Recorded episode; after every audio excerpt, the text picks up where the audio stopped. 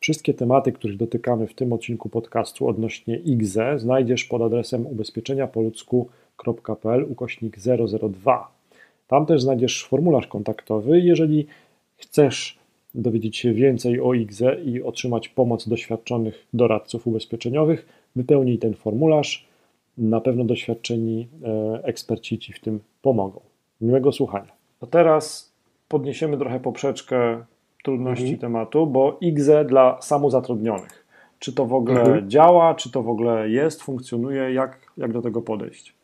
Powiem Ci, że to jest w ogóle samozatrudnienie, to jest jeden z chyba z jedna z grup, która najbardziej tym powinna się zainteresować, mm, dlatego okay, że bo... będąc, e, będąc na umowie o pracę, tak, jeżeli zarabiamy więcej, bo dostaliśmy premię, bo tak. była jakaś nagroda, to często też od tej wyższej składki płacimy, e, wyższego wynagrodzenia płacimy wyższą składkę na, mm, na emeryturę, no, no. przez co więcej, więcej odkładamy. Tak?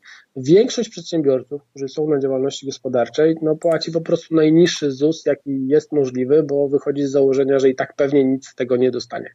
Więc dla kogoś takiego, moim zdaniem, właśnie e, IGZE jest bardzo dobrym rozwiązaniem, dlatego że może sobie wpłacać tam e, dodatkowe kwoty, tak, jeżeli weźmiemy sobie też z grubsza 6242 zł, e, podzielimy na 12 miesięcy, to tak. jest około 520 zł miesięcznie, e, to z tego w długim okresie przy, przy, e, przy dodatnich zyskach tak, mm, kapitałowych może się trochę uzbierać.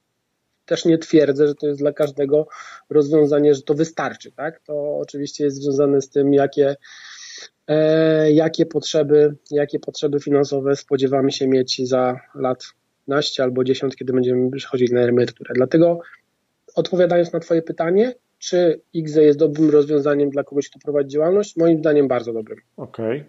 okej. Okay.